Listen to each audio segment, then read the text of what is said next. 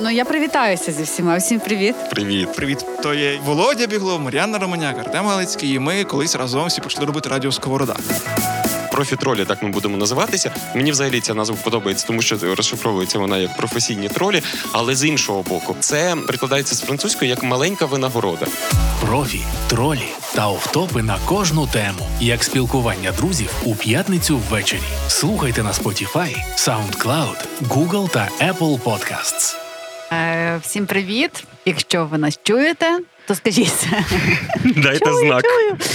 О, це подкаст Профітролі. З вами Артем Галицький, Володимир Біглов, Мар'яна Романяк.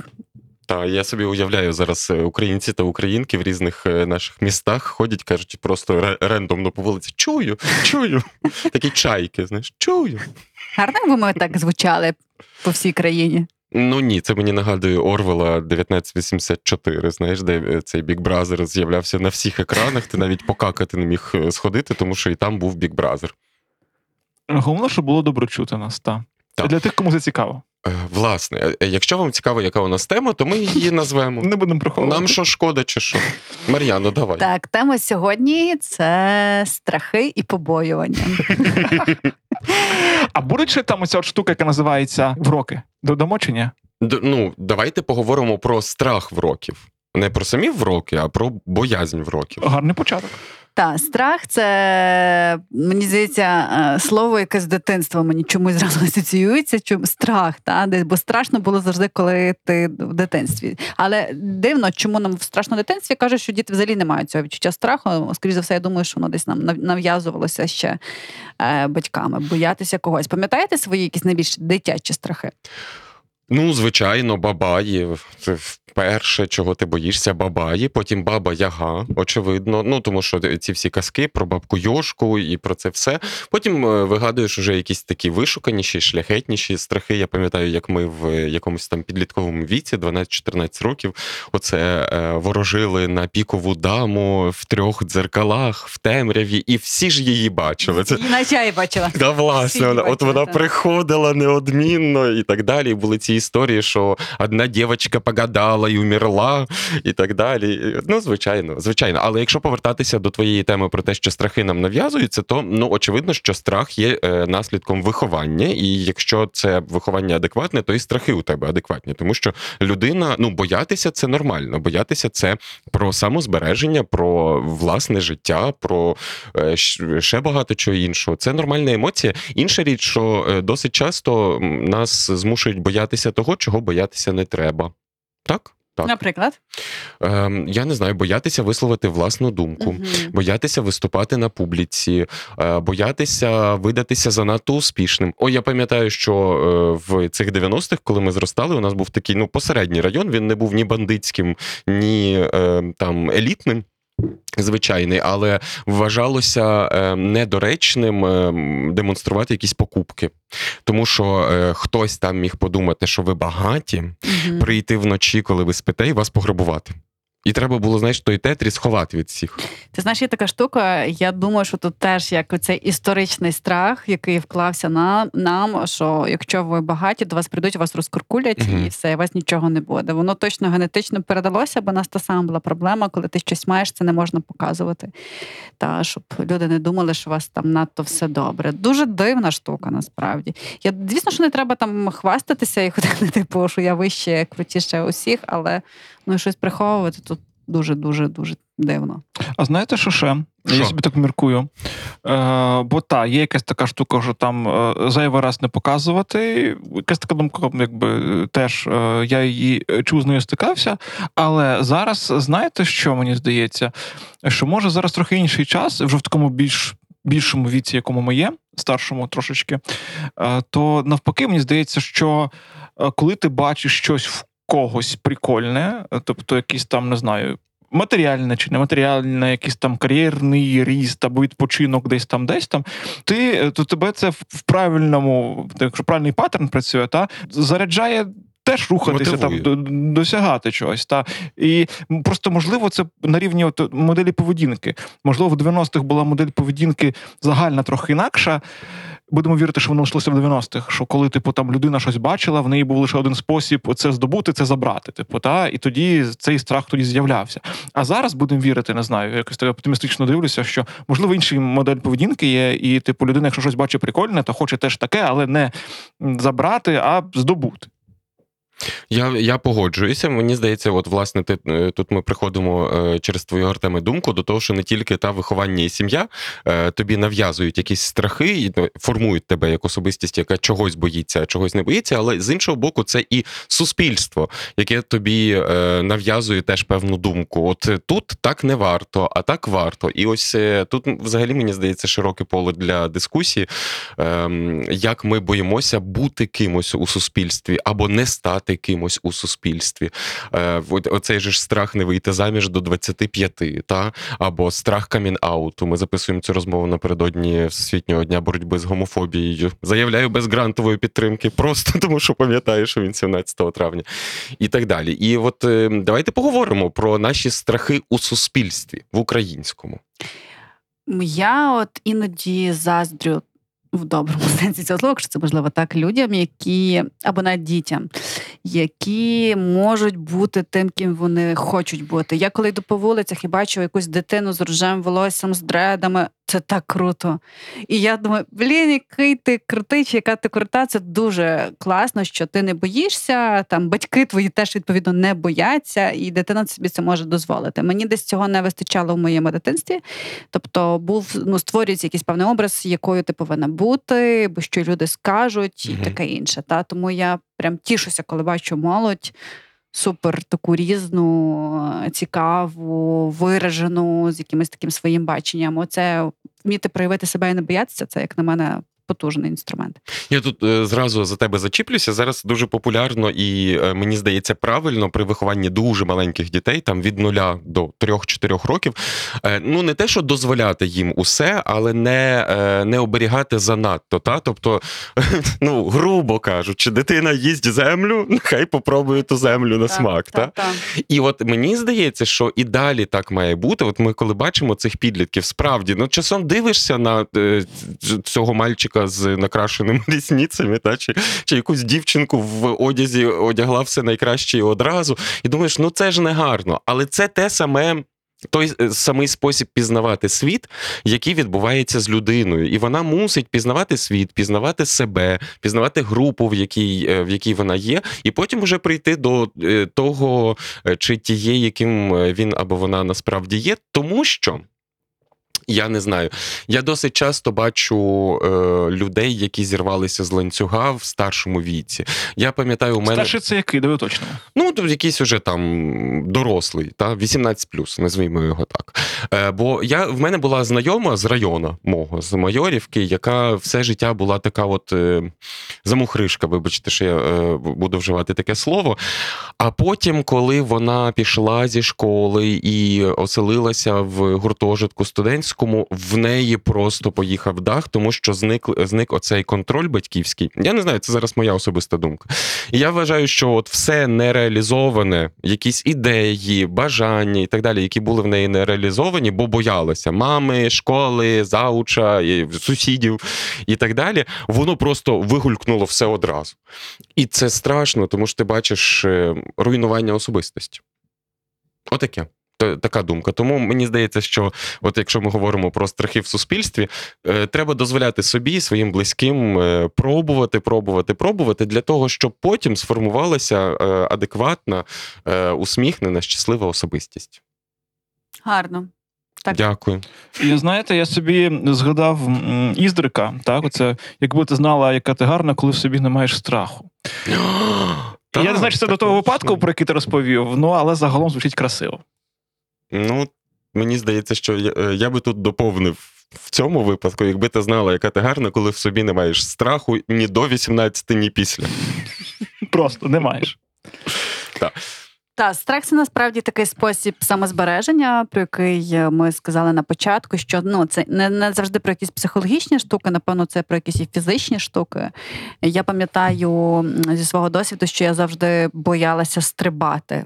Стрибати там, не знаю, з пірса у воду, ніби там метр до води, але мені було страшно це зробити. І в дитинстві всі діти стрибали з цього пі- з пірса цього в воду в, море. Я не могла, бо от саме цей стрибок було страшно зробити. І тут в мене приходить етап в житті, е, коли ми знімали проект Блог 360 Мгм. в Яремче, і мені потрібно було стрибнути з мосту.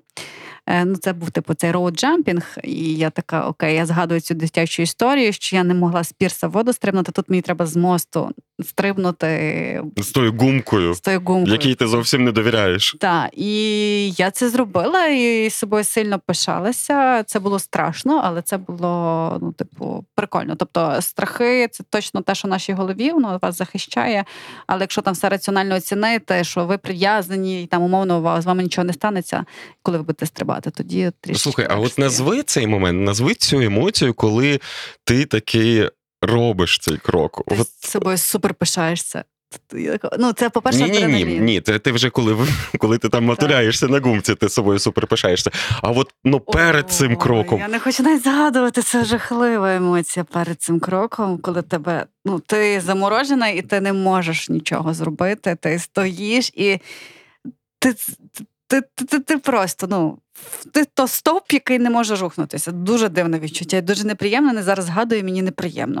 У мене нещодавно була інша історія, я не стрибнула. І мені досі соромно, вже рік пройшов, а мені соромно, що я не стрибнула. Я влітку минулого року брала участь в одному лідерському кемпі м, Рождественського. Мгм. І там класні були різні задачі, де треба було бігти, стрибати, вночі прокидатися, йти в гори. Ну такий там табірне виживання був три дні з чужими людьми. Було супер цікаво. Ніколи не подамся. А, е, Ну, я робила багато екстремальних речей, але одна з речей, яка там була, там потрібно було стрибнути з 30-метрової сосни. Куди? Ну, ти прив'язаний так само, але ти маєш вилізти на цю сосну і з неї стрибнути. І ти вилізла. Я не вилізла і не Ага. стрибнула. Я знайшла для себе відмазку, звичайно, що чому я це не зробила. Раціоналізувала. Дуже раціональну відмазку. Я тоді мала зломану руку, і в принципі це ну була для мене перешкода. Ну та ніби раціональна відмазка, але я все рівно я досі. Мені сниться це, що ти не стрибнула з тої сосни. А як би ти на неї видерлася з поламаною рукою? Ну та то вже інше питання, але мене так муляє, що всі стрибнули, я не стрибнула. І я, коли всі стояли, я дивилася реально на страх тих людей. Нас було людей 30, і кожен по черзі стрибав. Була були люди, які піднялися. І в паніці почали спускатися вниз. А вниз спускатися це ще небезпечніше, ніж стрибнути просто з тої сосни. Були люди, які просто заморожено стояли і такі я не стрибну, я не стрибну, тому що тебе блокує повністю Ну страх. то. Були люди такі, які вилізли, зразу стрибнули, щоб там довго не затриматись, бо ти стоїш на такій маленькій дощечці, дивишся вниз, і ти повинен стрибнути. Біля тебе нічого немає, тільки дерево, маленька дощечка, і ти. Там були люди, які там жартували від страху, були ті, хто співали, але всі сказали, що було мега страшно. Але всі себе почували на якомусь потім адреналін. Та очевидно. Тільки я така, я не стрибнула, окей. Ох, да. Ні, в мене була історія. Я навчився стрибати в воду дуже просто. Я десь години-дві намагався з пірсу стрибнути, а за цим спостерігала моя мама з родичами і якийсь невідомий мені чоловік в плавках. І оце я стою, стою, і тут я бачу, що він розганяється по цьому пірсу, а я так збоку стою.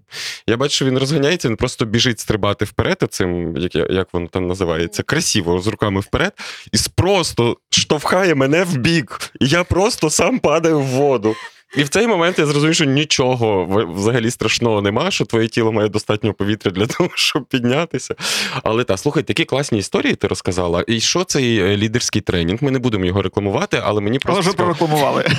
Ні, А туди не так просто попасти, наче якщо ви хочете, ви не попадете. Тому може... Тим більше, слухай, гарна реклама зайшла. ні, ну, Потім виставимо рахунок просто рождественському.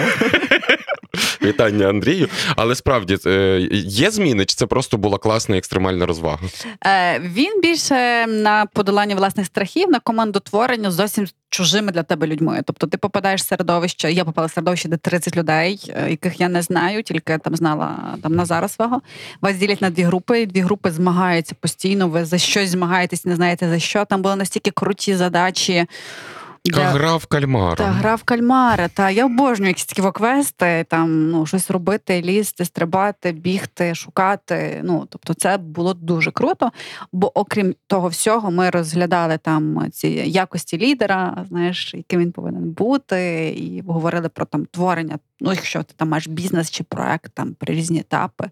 Ну, класна, класна штука. Мені дуже сподобалося, бо то все було в горах. То найприємніше. Профітролі на радіо Сковорода. Е, Цікавий буде момент теж. Е, Кому цікаво про лідерство, в нас є чудовий епізод подкасту Мрій дій, там де Андрій Рожецький так само. І півтори години там про лідерство, там просто перевертає взагалі уявлення про лідерство. Ця розмова. Тому, якщо не в табір, то принаймні це послухайте. Вам Мгм. буде точно корисно. І плюс я розумію собі, знаєш, з ваших історій, що йти, е, йти на зустріч страху це якби хороше рішення, і воно того варте. Так, безумовно. Безумовно. А Артема, ти чого боїшся? Я про це якраз я йшов сьогодні на запис. Я думав, що це питання, е, питання постане. І дивіться, я в, в чому момент? Е, Момент в тому, що я не можу сказати, що я чогось боюся.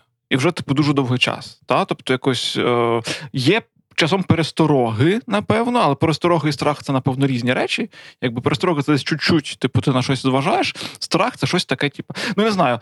Я думаю, що. Я іншу штуку ще згадував, а зараз мені ще скажете, чи то є правда, чи то є ні.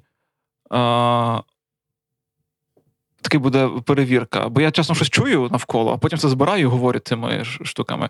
Бо десь то я чув, що страх від лукавого, ні? То правда? Ні, страх А, це від Бога. Ні, ні, я теж таке чула Артем каже. А, а ще знаєш, інша версія є про те, що е, так, так, так, ні, ні, а все решта від лукавого. Да? Це теж тої опери. Ну, це от з тої опери, так. Все решта від лукавого, це мені подобається. Але ну є ж навіть словосполучення, страх Божий і так далі. Слухай, а сьогодні, Бійся Бога. Бійся Бога, так. до речі, Угу. Угу. от це хороша думка, до речі. Я думаю, окей.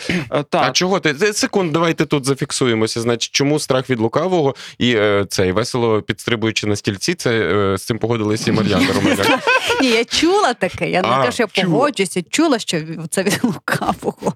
це значить щось я Ну, чув. Тобто, тобто, ти коли, ну тобто, якщо там дуже філософськи підійти до цього питання, як я це розумію, та коли тобі прийшла в думку якась ідея, в принципі, Бог може дати тобі всі ресурси, сили цю ідею реалізувати. І всі стопи, які в тебе з'являються для реалізації цієї ідеї, це від лукавого, тому що він О. починає тебе стопити. Бо якщо тобі там не знаю, Всевишній енергія, сила Будда дав тобі цю ідею, значить ти маєш її робити. А ці стопи це вже Бо якщо ти поцьоманий інша сила. Богом, тоді, типу, ти можеш то все зробити. Мені зразу згадується один персонаж з класичної російської культури, який називається Раскольніков, який позбавився будь-якого страху для того, щоб побити старушку, а потім ще одну.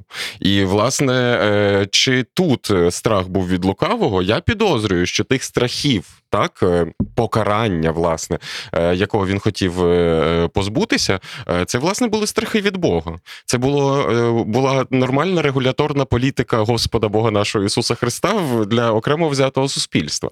Тому, ну регуляторна політика Бога. я, як кажуть наші, наші друзі англомовні і подруги, тухумхау. Знаєте, Може бути і від Бога, і від лукавого. І, але знову ж таки, бачиш, якщо регуляторна, то, мабуть, це. Ну, страх окей, але напевно і пересторога теж. Тобто, бо якісь адекватні там норми, межі і якийсь там е, закон в кінці кінців людський і, і закон держави, да? де ти щось можеш робити, а щось не можеш робити. Ну, погоджуюся, так. Там То ти нічого не боїшся. Ой, ну та що можна боятися? укусу шершня. Павуків. Ні. Е, Зіштовхнутися в одному ліфті з Аллою Пугачовою. То було б страшно, але я пережив би. Знаєш, є речі страшні, а речі неприємні. Це розділяв би. Я, можливо, не дуже люблю гусениць, але я їх не боюся. Угу. Вот. А, в дитинстві я бавився а, павуками. Я їх збирав в коробочку, вони там повзали. Я бавився всякими там жуками, тому якби такого страху в мене якби нема. Плюс, я не знаю, е, я думаю, що хіба що цей, хіба що є якісь там. е, А знову ж таки, давайте ще розділимо, бо є страх і хвилювання. Це теж різні речі. Чи вони з одного городу? Наведи приклади. Ну окей, е, я можу хвилюватися за своїх близьких, але я не боюся, прям от що щось станеться, і я боюся через це. Я хвилююся, Мгм. коли на це є якісь знову ж таки, коли на це є якісь причини. Ну, хороше розділення, але мені здається, що е, давайте тоді в нашому е, сьогоднішньому випуску записі ми поговоримо більше про хвилювання, тому що якщо хвилюватись за близьких, то очевидно, так ми, ми дуже хвилюємося. Я одного разу е, мій цей Богдан Русланович поїхав е, на як це називається, коли вони всі працюють, але на туристичній базі. Ці айтішники є у них такі ці розваги. Ретрит чи що? Ну, якийсь ретрит, але робочий такий. І він е, не бере слухавку від мене кілька годин, і, а я бачу, що смски читаються. Потім вже виявилося, що він лишив там телефон включеним, і, і, і, і мені здавалося, що смски читаються. Так я тоді продзвонив всі туристичні бази в Чернівецькій області. Для того, щоб знайти його. Ну, звичайно, був страшно злий, але в мене було велике переживання, тому що це поїздка в якийсь інший регіон, якимсь автобусом між е, міським і так далі. Я думаю, якісь гапарі знайшли його, побили, телефон забрали, ржуть з моїх смс-ок, які йому пишу, і так далі. А окей, а тоді давай ще розширимо. Хвилювання і накрут. Це теж з одного поля. Я ягоди? думаю, що одне спричиняє інше. Так. Перша фаза це хвилювання, друга це накрут. Чи Ну, навпаки, круто потім хвилювання. Ні, ну дивись, я ж я ж хотів по-здоровому позбутися свого хвилювання. Я телефонував, писав смски в месенджерах і так далі. Нічого не вдалося тоді. Я вже почав себе А скільки тебе зайняло часу от збирання контактів в турбас е, регіону? Ну, на щастя, Google Maps е, дуже допомагають. А там ще були такі класні люди, такі добрі. Я кажу, слухайте, ну в мене дуже близька людина. Десь там. Це має бути it компанія Вона каже, там якась жінка каже: значить, там на туристичній базі, ну, умовно назвемо Буковина, точно заїхали якісь айтішники. Зараз я вам дам номер. Ти дзвониш. Каже, ну я не знаю, заїхала якась компанія. Зараз я вам дам номер керівника групи. Дзвониш до керівника групи, вони кажуть, ні, ми компанія у нас такого нема. І, і це був це був цілий квест, просто поки, поки я його знайшов. Так, було дуже весело. Але е, хвилювання можуть бути різними, не лише за близьких. Я, наприклад, колись дуже хвилювався е, бути нереалізованим. Мені здається, це здорове хвилювання. Але воно теж, певно, чимось підігріти, правда? Так, та, притчою про таланти. О. Ну, мене це вразило на уроці етики в середній школі. Е, Якщо там страх чи хвилювання, у мене теж, напевно, Володю, те, що в тебе це страх бути нереалізованою. Я боюся часу. Е, Він дуже швидко зараз для мене минає. і Я не можу зрозуміти, чи там достатньо я роблю. Я навіть рахую, скільки приблизно жити мені ще залишилось. Типу, я розумію, що я там прожила точно вже третину життя попереду, що там. Е, 30 активних років, 30 неактивних років, та і треба щось стягнути. Тобто, це постійно цей накрут є в моїй голові, чи цей страх, чи це хвилювання. Цікавий поворот, до речі. Цікавий. Та, по тому, що я чогось не встигну, я прям роблю відлік, скільки приблизно я можу прожити і що я можу для цього зробити. І ця швидкість часу мене дуже хвилює. І мій Назар е, робить цікаву штуку. Він моментами завжди на своєму Apple Watch вмикає секундомір. Щоб зрозуміти тік часу, і часто мені каже, роби собі таку вправу, і ти побачиш, що час не так швидко летить, як тобі здається. Тобто просто робиш якусь вправу, вм- вмикає секундомір і побачиш, скільки часу тобі на це йде. Тому я цього боюся. І чого я ще боюся, але я з цим борюся. Я на себе перевела стрілки з твоїх страхів. Е, Треба виго- виговоритись. Давайте, це терапевтичний подкаст. Дуже боюся, більше боялась, напевно, ніж зараз. Це смерті. Е, Тому що це дуже невідома штука, і ти там не знаєш, що тебе чекає далі. Напевно, ця невідомість вона дуже хвилює. І я просто почала трішки готуватися до неї і готуватися до смерті близьких людей. Тобто, ти, як ті бабусі, складаєш собі на похорон, чи що? Ужас, ні, так морально готуюся, що це там станеться з моїми рідними, там з Оце мені людьми. Я продумаю. Ну тобто я в голові це проживаю, щоб це коли це станеться, щоб це не було для мене таким великим сюрпризом і стресом. Це, типу, напевно, один з там з принципів самурая помирати кожного дня і готувати себе до смерті. Тоді, коли ця смерть прийде, тобі там не буде так страшно. Тому я та я це продумаю, я про це думаю. Я просто собі десь накручую в голові ідею, що це тільки початок, а не кінець. І я живу з цією думкою, мені ок з нею жити, та що ми тут всі тимчасово, але це на ну, найнижчий рівень. Е, скажімо так, життя нашої душі. Ну, то щоб далеко в філософію не заходити, в мене є своя філософія на цю тему. У мене теж, до речі, е, теж те, що звучить на фоні, це гостинність американського дому у Львові, наша кава-машина. За якою ми робили каву сьогоднішнім спікером. Слухайте, хочу продовжити твою думку. По-перше, щодо реалізації часу, який біжить невпинно. Ми постійно перебиваємо Артема, до речі. Артеме, вибач, але я забуду потім. Я людина А я собі постарша. записав, до речі. Молодець. Я дуже, скажу дуже, дуже правильне вміння. Е, значить, я. Е, Для мене оці, цей страх, е, час біжить і все без коректур і е, нереалізованості. Я все-таки працюю дещо в неформальній освіті. І я, коли через багато років після якоїсь лекції або тренінгу десь десь зустрічаю якусь людину, яка почала щось робити внаслідок цього, і в мене така галочка: Окей, Володя, можна вже це. От ця вистава в театрі Лесі 146 зірок видимих неозброєним оком, яку ми спільно з освітнім центром справ людини зробили. Я просто приходжу на цю виставу. Я дивлюся, як е, молодь виходить е, на сцену в межах вистави, здійснюючи камінаут. Внаслідок вистави перед геть незнайомою групою людей. Я думаю, класно, добре, все можна вмирати, як ти кажеш. У мене є ще філософія теж щодо того, що відбувається з нами після переходу в інший світ, але поговоримо про це трохи пізніше. Ми зробимо епізод про смерть. Може бути дуже неприємна епізод. тема для багатьох людей зараз, та тому можливо та Я би, я би теж е, уникнув її.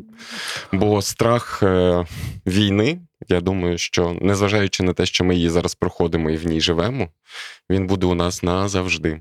Назавжди. Наслідком цього є, наприклад, от я ніколи не розумів, чому бабусі так тішиться садити братчики десь на грядках і пекти печиво для своїх онуків. Я думав, та алло, бабуся, та давайте якийсь проект забабахаємо, та давайте кудись поїдемо в Паріж. А потім ти думаєш, ці люди стільки всього пережили, що вони розуміють, що грядка з квітами це найкраще, що може бути, аби без війни. Е, то треба якось смерті переїхати. Далі. Е, я десь чув, зараз скажете те, чи то правда, чи то ні, що е, кожен сон це маленька смерть, а потім нове життя. А я десь чув, що маленька смерть це оргазм. А ти щось чула про це, Маріна? Про, про оргазм? Чи про, про сон? І про те, і про інше. Ну все, давай, переходь з теми смерті до теми вже перейшов. страхів. І до страхів. Страхи, побоювання, хвилювання, Накрут. накрут. Тема сьогоднішньої розмови. Включаємося. Ну, бачиш, складно говорити про, про страхи, коли десь якось воно не відчувається. Не знаю. Тобто я е, не знаю, е, звик, мені здається, зберігати спокій. Холодний розум. Та, якби розуміти, там, що відбувається, переважно зі мною відбувається щось таке, в- в курсі чого я є. Та, і, можливо, якогось такого там страху щось буде таке. Ну, переважно як? Переважно ж я думаю, що можна зрозуміти цілком тих людей, які бояться чогось невідомого, бо невідомо це завжди страшно. А я захоплююся людьми, які от не мають страху, які справді ну щось таке чудять в житті, там ризикують, та бо ну ризик це також там про відсутність страху.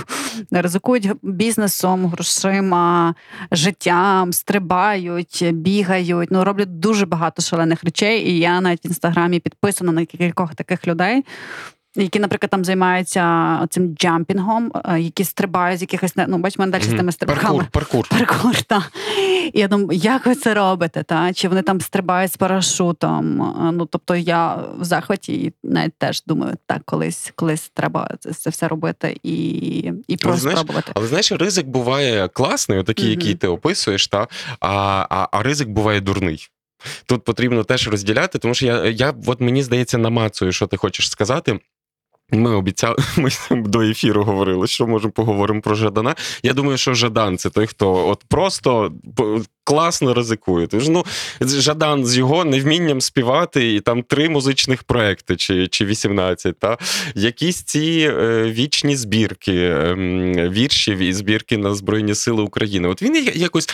Він професійний Сергій Жадан. От в нього немає ідентичності: письменник, музикант, волонтер і так далі. Він Сергій Жадан, і він живе своє життя. От я думаю, цей здоровий ризик це коли ти повністю self-confident, коли ти себе усвідомлюєш, Мгм. І ти знаєш, ну я зроблю це. Так пофіг, це я. Та?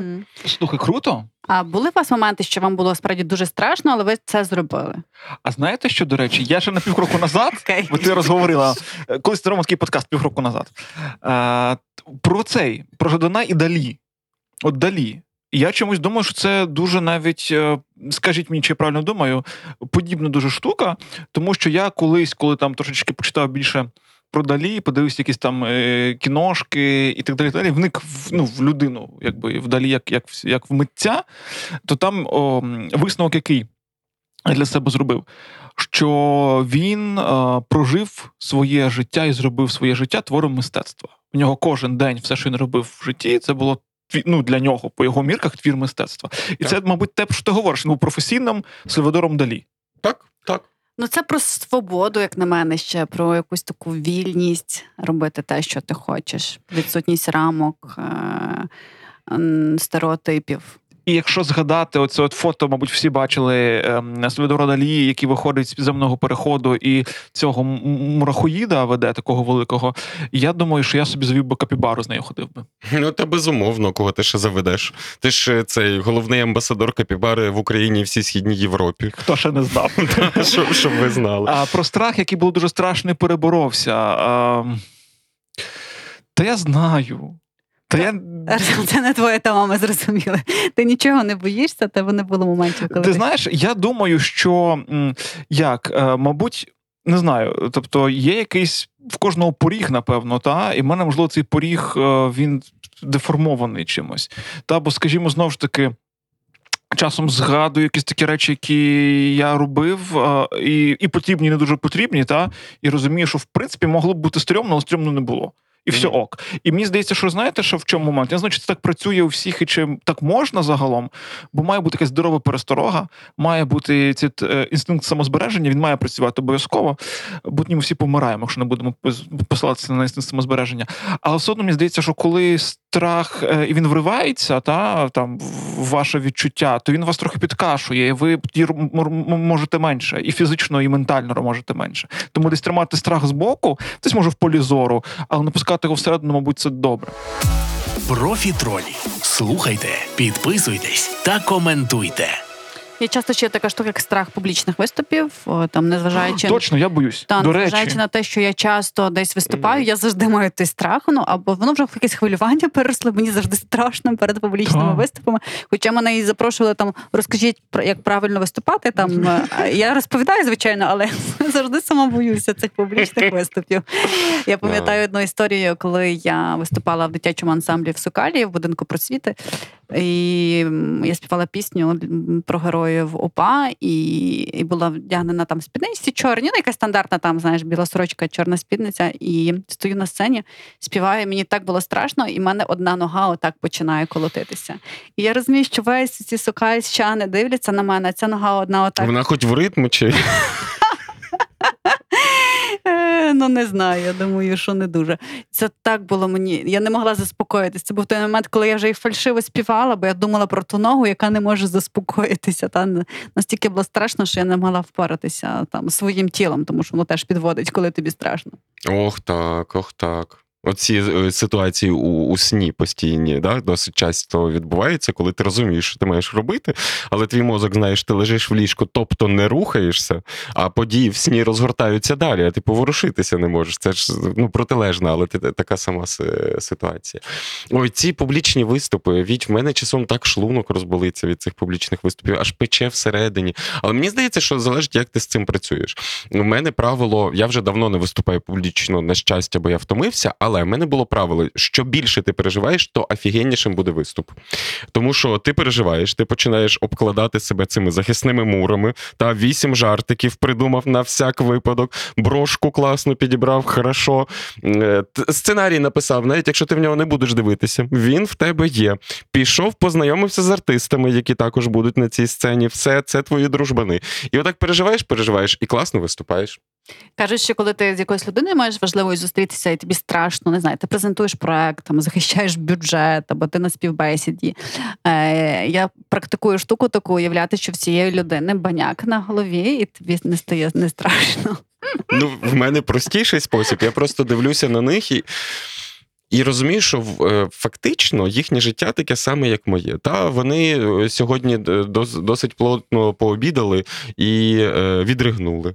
Та що у них зараз чухається спина там, де їм не дістати, а вони мусять сидіти красиво, бо це там філармонія чи оперний театр. І от коли ти дивишся на людей як на таких нерівних собі, бо перед тобою можуть бути люди там вищого соціального статусу, чи там якісь авторитети і так далі, але як ну тих самих людей, то стає простіше. І ще допомагають е, жести. Я зрозумів, що жести допомагають. Але з іншого боку, всі, хто до мене звертається, е, навчіть мене публічних виступів. Я завжди кажу, є снітинська загрусом, і вчіться. Але це так дивно, тому що зазвичай це красиві люди. З хорошим тембром, з хорошою жестикуляцією, які просто про це не знають. Я єдине, що роблю на цих менторських е, зустрічах, я кажу: Альо, ти красива людина, в тебе офігенний голос, ти дуже ти не відводиш очей, коли е, спілкуєшся, в тебе гарні жести. Що тобі ж треба? Де працюй. І ці люди серйозно? Ні, мені треба якусь книжку почитати. Я кажу, нафіга. В тебе все класно. От зазвичай цей страх публічних виступів є в людей, які мають, які, крім цього, мають харизму спікера. Тобто якось по-особливому е, спілкуються, якось запам'ятовуються. До речі, хто був А сьогодні, ми вискочки, ні. хто був сьогодні уважний, той сьогодні почув про Рождественського, Угу. про Інтеліас і про Снітинську. Це все не реклама, це все наші друзі, і ми їх просто так згадали. Але якби ви хотіли якусь рекламу в профітролях, то пишіть нам в коментах Та кажіть, ми просто згадаємо, що тут всіх. Нам шкода. або в інстаграмах. Та. Ну, але ми тільки говоримо про те, кого знаємо точно, що воно добре. Мови нема, однозначно. Та.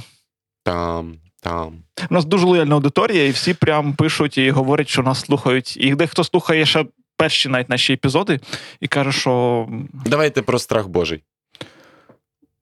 та, Ну, про то бійся Бога, кажуть на Галичині святій землі. так. Ну, давайте про то поговоримо. Кара Божа. Кара Божа.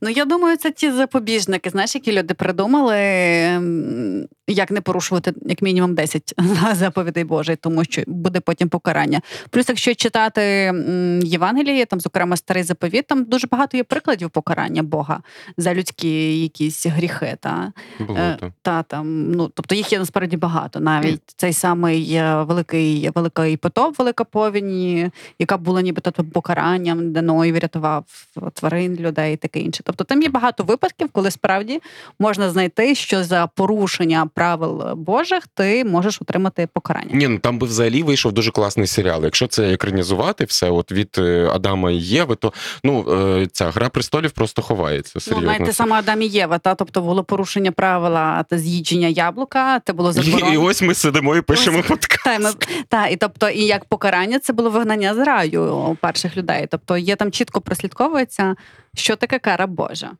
Погоджуюся. Погоджуюся. І от що важливо, що є чітко проставлені межі, червоні лінії, та? тобто є певні правила, є певні покарання, і воно працює. Як рольова модель гарно воно виглядає.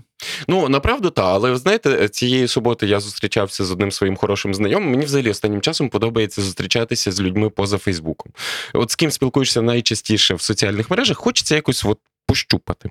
І він був у Львові, каже, ходи на каву. І ми зайшли. Причому людина середнього віку, ну так в кінці середнього віку, район 45 років, значить, ем, ліберал, здавалося б, достатньо хороший підприємець. Він мені починає всяку фігню про е, цивільні партнерства розказувати. Дуже весело було з ним е, дискутувати, мовляв, що це якось не притаманно нашій культурі, Бог, християнство, Біблія і так далі. І всі е, насправді е, ці е, як його Аргументи? аргументи та розбивалися об те, я кажу, будь ласка, місце в Біблії, де це написано. Мєр, де, де це написано, що це мерзость. І потім виявляється, що я, як контраргументатор, читав цей текст ну, для того, щоб знати, як його розбивати.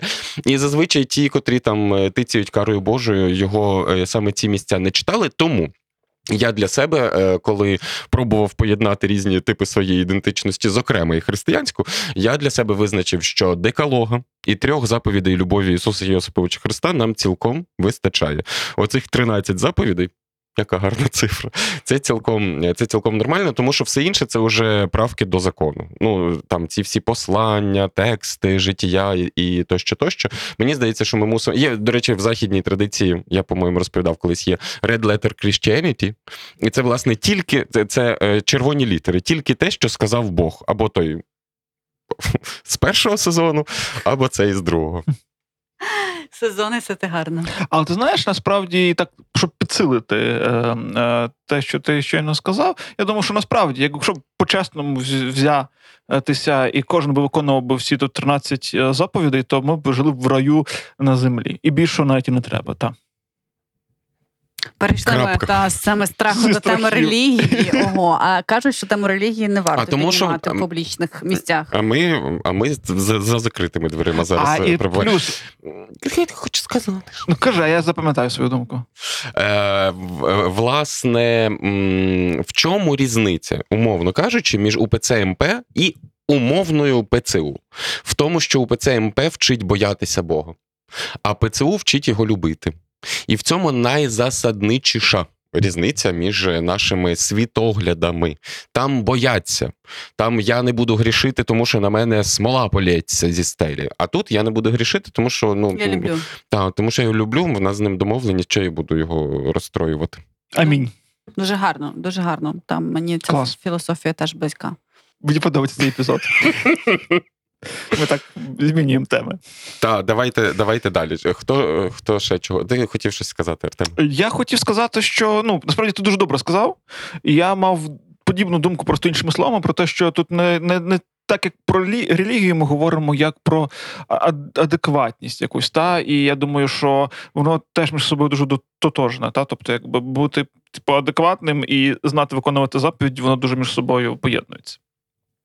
Ну, мені здається, що яка найвища форма самореалізації людини? Це щастя, так, для неї. Якщо людина почувається щасливою, при цьому всьому не випила 0,7 водочки, то, скоріш за все, і Бог за неї щасливий. Отака в мене формула, насправді. Та, я думаю, що забриніла тиша. бу- бути, розумієш, бути щасливим, по можливості, що робити щасливими інших людей взагалі прекрасно. Цілком погоджуюся. Робити світ кращим, близьких людей щасливішими і про себе не забувати. Це моя життєва формула. Я перейду з глобальних філософських там до більш банальних. Е, Я дивуюся людям, які дуже люблять страхи, наприклад, дивитися фільми жахів. Ненавиджу фільми жахів. Гарна тема. Я не розумію, як можна так е, дратувати свою нервову систему, дивитися, боятися, але дивитися, бо є фани такі, які постійно це роблять, ходять в кінотеатри. Угу. І цю пилу першу, другу, третю, п'яту по. Американську історію По жахів. кілька разів. Ну це взагалі мені не вкладається. Мені прям цікаво, чи якісь дослідження, хто ці люди, які люблять фільми жахів, і чи, чи ну, не мають якісь особливості. Ні, Я думаю, ні, направду, ну є люди, е, які там хеві метал слухають, та і бачать в ньому естетику. І насправді, якщо з дослідницької точки зору послухати оцю всю важку музику, яку ти не будеш слухати в плеєрі фітнес-клубі, хоча залежить від людини, то ти знайдеш там е, теж певну естетику. Я не думаю, що з людьми, які люблять фільми жахів і серіали жахів, щось не так. Але це теж точно не для мене. Я просто думаю, ну навіщо вечір, який призначений тобі? Для того, щоб відновитися, витрачати на те, щоб е, здригатися кожних три хвилини. Артеме, ти, до речі, любиш фільми жахів? Е, гарно. Ем, Я що скажу? Я, мабуть, не дуже люблю, по-перше. По-друге, мабуть, взагалі не люблю, якщо бути чесним. І плюс, мені здається, що. Ну, я не знаю, бо це от є жанр е, там кримінальних подкастів, та, який дуже популярний там в Штатах, навіть в Польщі. От, True Crime, да, цей формат. Мгм, Е, і, і так само, якби фільми жахів.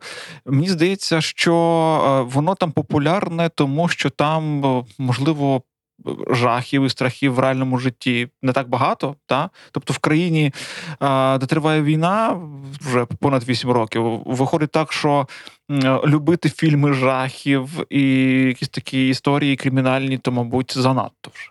Та ні, я думаю, що багато є, які люблять, і ну. Теж мають право на те, щоб побути, любити, дивитися. І це, напевно, когось і розслабляє. Я теж про це думаю. Ну я люблю трилери. От коли там немає містики, коли Ага. все логічно пояснюється, і в кінці щось відкривається. Та? Ну це цікаво, але це більше детективна історія. А у вас були здається. такі містичні історії в житті, коли щось таке ставалося, і вам було мега страшно. Було, я це проговорював з терапевтом своїм, тому що мені в десь. Ну, вже багато років сім тому мені стало просто дуже страшно в якийсь момент. І це не була панічна атака, це не було нічого. Просто засинав, і це був непояснюваний страх. Це не то, що вімкни собі нічник і все буде добре. Це був якийсь. Це був жах, от, е, е, страх, який не пояснити. І, е, а, ми, а я тоді працював, як завжди, на двох роботах, плюс волонтерство, плюс давайте ще якийсь фестиваль благодійний влаштуємо.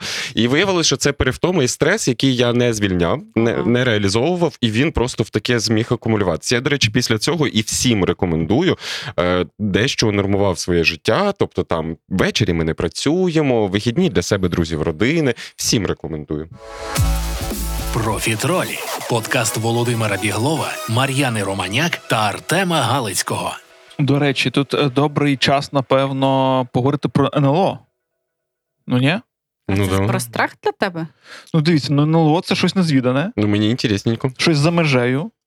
Все, що за межею, воно такий трохи страх. Е, Я не стикався, я не бачив, е, нічого не бачив підозрілого, але в мене є історія. Давай. Так, е, я коли був зовсім малий ще, тоді ще по телевізору йшли секретні матеріали, X-Files. Вони йшли, здається, ну, по кількох каналах, але я точно пам'ятаю, на новому каналі вони йшли, і я цей період пам'ятаю. Я якось вечорами дивився. Я скажу, що. Я, ну, типу, не всі на серії додивлявся до кінця, тому що там були такі достатньо. Ну, якось зараз це як мультяшка виглядає. А тоді, коли мені було там 13-12, воно таке трохи стрьомне було. Е, Тому там, ну, так собі було. Але історія в чому? Що вже коли став доросліший, я зрозумів, в чому сенс. І в чому взагалі сенс того серіалу, і е, агента Малдера, і е, Фокс, та? Скалі. Скалі. Скалі Фокс, чи як її звали? Е, по-моєму, Фокс був Малдер. Ну, Малдер і Скалі. Так. В чому взагалі фішка того фільму? Е, він, геніальна історія. Бо а й Давід Духовний грав головну роль, правильно? Так, українського Що- походження Поки артист. що пам'ятаю все. Добре. Е, ви пам'ятаєте, да? е, малюнки, заставку, логотипчик. е, Ти дивилися взагалі? Так, звичайно, на Ну, Я плюс... не так пам'ятаю, як ти. Я дивилася. Ну там темне небо, ікс е, цими променями І Пам'ятаєш так... слоган цього серіалу? Е, Я б, е, істина десь поруч. Е, I won't believe. Да, в українській перекладі, якщо я не помиляюся, істина десь поруч. А на що так перекладати? А там I want to believe, я хочу повірити. Або я хочу вірити. І ти розумієш, і це ну для мене тепер це геніальна штука. Тому бо ну ви теж знаєте перед історією фабулу того серіалу, що в агента Малдера була сестра і зникла. Мгм. Пам'ятаєте, так? Мгм. І в нього була теорія в голові, що вона жива, просто її викрили прибульці. І саме тому він пішов працювати там цим агентом, шукати наложки. Так. Так. І він хотів вірити, що ось сестра жива. Так, І а коли цей пазл класти докупи, взагалі геніально, я вважаю. Ну, цілком погоджуюся, е, поки не зіпсули це тим, що якийсь шаман е, е, індіанський оживив Малдера в шостому сезоні. А він помер? В п'ятому так. Це те, що я пам'ятаю. Всі це ж один плюс один. Вони ж купили старі сезони, а тут і новий підійшов. І вони заодно пустили цей шостий сезон. І я так тішився, що він там кричав хвилин 10 першої серії. Цей шаман просто оре щось там в тих горах. Буйвол з'являється, це їхній. Ну і Малдер оживає. Бо скалі його принесла Ну туди. для чого це робити? Окей, так в тебе є якась історія особиста занело? Чи Так от, геніальна фраза. Він хотів, хотів вірити. І це круто. Він хотів вірити. І це круто. Тобто, коли ти щось віриш, і коли це тебе веде, і коли ти стаєш секретним агентом, і шукаєш НЛО, тому що хочеш вірити, що твоя сестра жива. Це ж клас. Ну я не боюся НЛО, до речі, от зовсім від слова взагалі. Але чекайте, але є ймовірність, що є позаземні цивілізації. Я підозрюю, що є. Я підозрюю, що є, тому що, е, е, ну, по-перше, стільки галактик. Ну, стільки. Ну, от з точки зору просто банального людського егоїзму. Не може бути, що ми одні тут. Ми маємо мати з кимось е, цей зв'язок, може, ну, може, там якісь цікаві особистості. А по-друге, вода основа життя на планеті Земля. І зараз все більше ці всі хабли, шабли і так далі знаходять воду на різних планетах. Ну, я теж в це вірю, бо ну, ми просто, як на мене, маленька пилиночка в, е, в цьому всьому закрученому всесвіті, світі таке інше. До речі, про такий страх буття. У мене він ще був, е, коли я подивилася на Нетфліксі, здається, на Нетфліксі одну документалку про безкінечність, де розповідають про безкінечність люди з різних сфер. Це фізики, ті, хто досліджує космос, я забула, як вони називаються правильно. Астрологи, Ні, ні, астрономи. ні, ні, ну там є якась ще одна професія. Одним словом, математика, фізика, хімія, е, там Нобелівські лауреати. Вони всі розповідають, що таке безкінечність. І коли ти дивишся про безкінечність, про всесвіт, про галактики, ти розумієш, що вау, це все мега складно, і ти просто ніхто, і всі твої проблеми вони такі дуже дуже мізерні. І це мене змушує вірити, що ми точно не одні, і дуже багато всього відбувається в рі- різних вимірах, в різних світах. Ну, До речі, це е, ти сказала, це все суперскладно, і типу, ми просто мусимо розуміти. Це таки офтопна думка. Але ми просто мусимо розуміти, що все це виявиться дуже просто. Я не знаю як, але дуже цікаво, як. Колись ніхто не знає ні дня, ні години, як то сказано. А ще знаєте, що, до речі, якщо ми вже заговорили про безкінечність, ще одна штука. Е, Я теж десь чув. Чи ви щось чули, то скажете зараз. А якщо слухачі, слухачки чули, то напишіть нам десь. Що от якби час, та, про час, то він лінійний для нас, та? Угу. І є ж кілька паралельних часів, і там теж якась своя паралельна реальність в паралельних часах.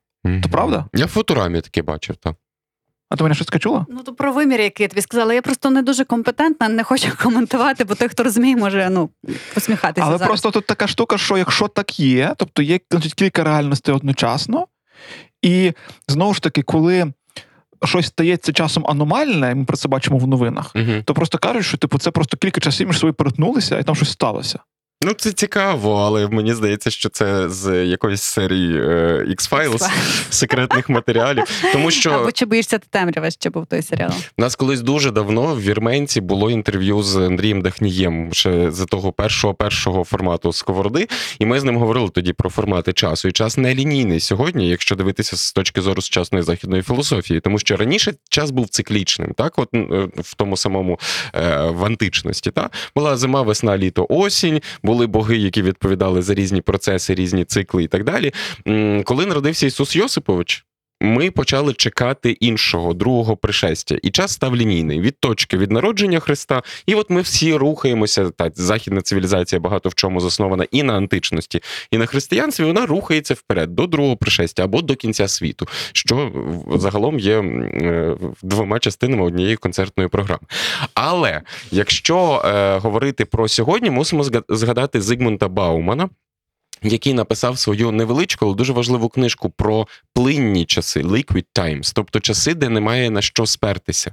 В нас е, ми вже не є настільки християнськими, ми точно не є античними, і ми от зараз. Тупчемося, якось от намагаємося вхопитися за щось, знайти себе. Тому що ну раніше в тебе одна професія на все життя, і одне робоче місце. Працюєш в компанії 20 років. А сьогодні кожних півроку, кожних три місяці люди змінюють професію.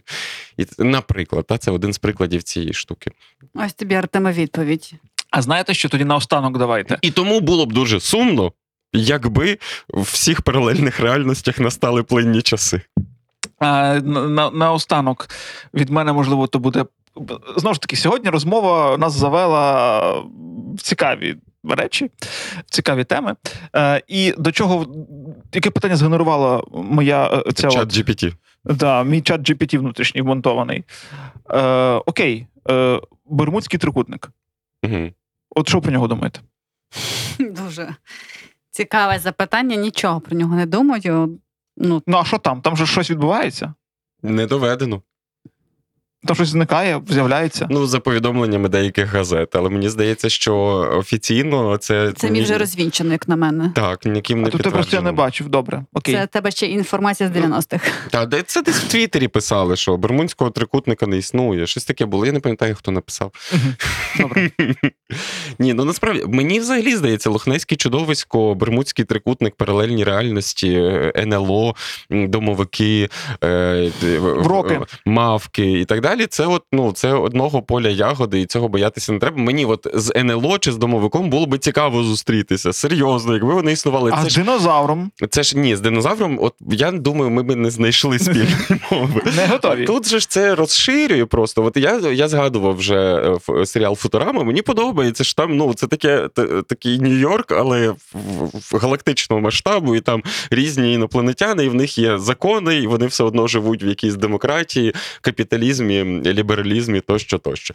Це би було цікаво. А от щодо вроків, мені здається, що віра у вроки. У, в, е, у якихось там гадалок і так далі, е, це від лінощів, від людських лінощів, або визнати щось за собою, або визнати щось в інших Або людях. прийняти щось. Або щось Так. прийняти, так. Це просто ми такі ліниві. Ми краще звинуватимо сусідку світу в тому, що вона наробила в роки до бабки, їздила, і тому в нас е, чоловік спивається. Ну, умовно кажучи. Та, та, та, це точно. Хоча Ось. у відьом я вірю. Так? Та, в мене тонка, тонка грань між відьмами і вроками. Ну просто я вважаю, Ну, що хто такі відьми тоді? Ну, це не про магію, але це про е, енергетику людини. Є Ага. дуже сильні люди. Це не означає, що вони там рукою запалюють е, я не знаю, будинок та, чи ще щось. Але просто в них настільки сильна енергетика, що вони чогось у своєму житті можуть досягати швидше, чи е, кар'єри.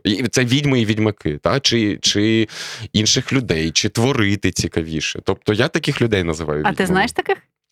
Е, та зустрічав. Ну, от я, власне, таких і називаю відьмами. Тобто, от мені подобається, знаєш, коли так ах. І це, до речі, люди, які не бояться. Ого. Ну окей, клас. Дякую дуже. Цікава, цікаві факти з вашого життя і з вашої, ваших думок. З твого теж цікаві були, як ти е, з поламаною рукою дряпалась на сосну. Хотіла, але не зробила. А про відьми ще можна півкроку? Бо е, не так давно. е, Ну, ми зараз часом ставимо мандрівну студію сковороди на різних подіях, і ми ставили значить, студію на одній події. І не так давно так само. Е, І там, значить, був перелік спікерів різних, і Христі Біляковська якраз вела цей ефір, і вона каже: типа, в цьому списку каже: от цього я не дуже хочу, і цього не дуже хочу. А що? Ну, вже щось не було цікаво, бо якби я завжди автору і ведучому, і ведучий. Ну я, я вважаю, що найкраще, що може керувати автором чи авторкою, це власний інтерес. Мгм. Якщо він є, то супер, все складеться. Якщо нема, то типу нема. От, якби. І вона каже, типу, щось я от, про що говорити? Каже, і коротше, і вийшло так, що вони не прийшли обидвоє. А потім, Відьма. а потім вона типу каже, щось каже, я каже. Картоплю пюре поїла, б, каже сьогодні. На обід каже. Так давно каже, не їла. І потім, типу, е, е, стіл, і там картоплю пюре. І от скажи, відьма, ні? Співпадіння. Ти мене лишив спічлес. Просто я не маю що сказати. Ну, тоді все, цьомки, бомки. Профітрольки. Ні, ну давайте якийсь по скриптум запишемо. Я думаю, що це було правильно, до речі. Давайте. Бо треба якийсь висновок. Ми ж говоримо про страхи. От людина нас вімкнула, хоче щось дізнатися. так, давайте висновок. Давайте. Е, значить, я, е, я пропоную дати відповідь на питання, як не боятися. Мар'яно. Щоб не боятися, я вважаю, потрібно в першу чергу зрозуміти, чого ти боїшся, чому ти цього боїшся, проаналізувати і пропрацювати з своїм терапевтом як варіант, або пропрацювати самостійно, бо часто ці страхи просто стереотипи суспільства. Я думаю, що треба починати від якихось власних дитячих страхів, стереотипних, ким я хочу бути, ким не хочу, ким можна бути, не можна, куди можна йти, куди не можна йти. І закінчуючи якимось такими навіть банальними страхами стрибків, е, е, павуків і таке інше. Це все дуже в голові. Мені здається, без них жити цікавіше. Супер. Е, Артем відповість останнім, тому що я хочу підхопити те, що сказала Мар'яна. Є дуже класний спосіб, простий як двері, дізнатися, чому ти боїшся. Це е, спосіб п'яти чому. Я е, нещодавно запропонував своєму знайомому теж на тему публічних виступів. Я кажу, давай спробуємо. Чому ти боїшся публічних виступів? Тому що ну щось там, е, е, там мені некомфортно виступати перед людьми. І ти питаєш, а чому тобі некомфортно виступати перед людьми? Ми дійшли до того, що, що це все через е, першу вчительку, яка його просто не брала на дитячі вистави, кажучи йому, що ти не вмієш виступати на сцені. І ви, ну, це е, дуже класний спосіб п'яти чому. Тому, коли чогось боїтеся. Вітання. Коли чогось боїтеся, п'ять разів спитайте у себе, чому. Знаєте що? Кілька думок в мене виникло, слухаючи вас. І е, я зараз три озвучу. Три озвучу. Бо е, страхи. Е, і от маючи сьогоднішню розмову, маючи з нею висновки, що мені здається, е, як не боятися? Е, е, і два є рішення, які бажано поєднувати. Е, щоб подолати страх і не боятися, е, корінь є один це раціональність. Е, І щойно про це говорив Володя, і другий люди. І це теж про це говорив щойно і Володя і Мар'яна. Тобто, зрозуміти, що ви відчуваєте і чому, і бажано з кимось поговорити. Це дуже круто. І тут можна хіба що побажати, щоб поруч з вами були люди, з якими ви можете поговорити, і, зокрема, про страхи. Бо часто і так, що страх він такою штукою індивідуальною і часом навіть інтимною буває. Бо ну, якби бо я можу не розуміти людей, які бояться тарганів, а вони реально бояться. І тобто мають бути люди, які це вислухають від вас і не будуть з того ржати. А ви разом поговорите про тих тарганів і чому їх якби не варто боятися. Та? От. І м, тут ще. м, Теж я десь чув, але підтвердю, що я правий, щоб я зараз не ввів в оману людей. Що якийсь такий є метод в терапії, що коли ти боїшся чогось, або з тобою щось сталося там некомфортне, і тебе це тригерить, ти мусиш це повторювати, повторювати, повторювати, проговорювати якусь там велику кількість разів, і потім воно тебе попускає. Ну тут е, я не знаю, чи є такий метод. Я хочу застерегти людей від іншого методу. Я чув е, багато разів про таке, що людину занурюють в гіпнотичний стан, і після цього вона, мовляв, позбувається цього страху. Але я бачив кілька разів е, наслідки таких терапій і нікому не рекомендую цим займатися, тому що людина не, відчуває не лише страху, а всього, що вона відчувала колись. Вона не відчуває любові до своєї коханої людини, вона не відчуває відповідальності до своїх батьків, вона не відчуває взагалі себе собою. Тому Якийсь певний момент чи все життя потім? все, все життя О, ні, то нікому не бажаю. руйнується особистість. Тому якщо е, щойно вам хтось таке запропонує, відмовляйтеся і тікайте звідти. Це має бути ваш найбільший страх. І, до речі, я думаю, собі знаєш, що ти зараз цю тему підняв, от гіпнотичні всякі історії. А, ну, це стрьомно, до речі. Це стрьомно. Я не хотів би так, чесно кажучи. Ні, ну мені цікаво, просто з, з, з фізкультурної точки зору це дізнатися, але Окей, все порекомендували. Прощаємося. прощаємося. І не бійтеся нам писати коментарі. І поширювати цей подкаст. Не бійтеся. І слухайте нас, не бійтеся до кінця. Це були Артем Галицький, Володимир Біглов і неперевершена Мар'яна Романяк. Ну я привітаюся зі всіма. Всім привіт. Привіт. Привіт, то є Володя Біглов, Мар'яна Романяк, Артем Галицький, і ми колись разом всі почали робити радіо Сковорода. профі-тролі, так ми будемо називатися. Мені взагалі ця назва подобається, тому що розшифровується вона як професійні тролі, але з іншого боку, це прикладається з французької як маленька винагорода.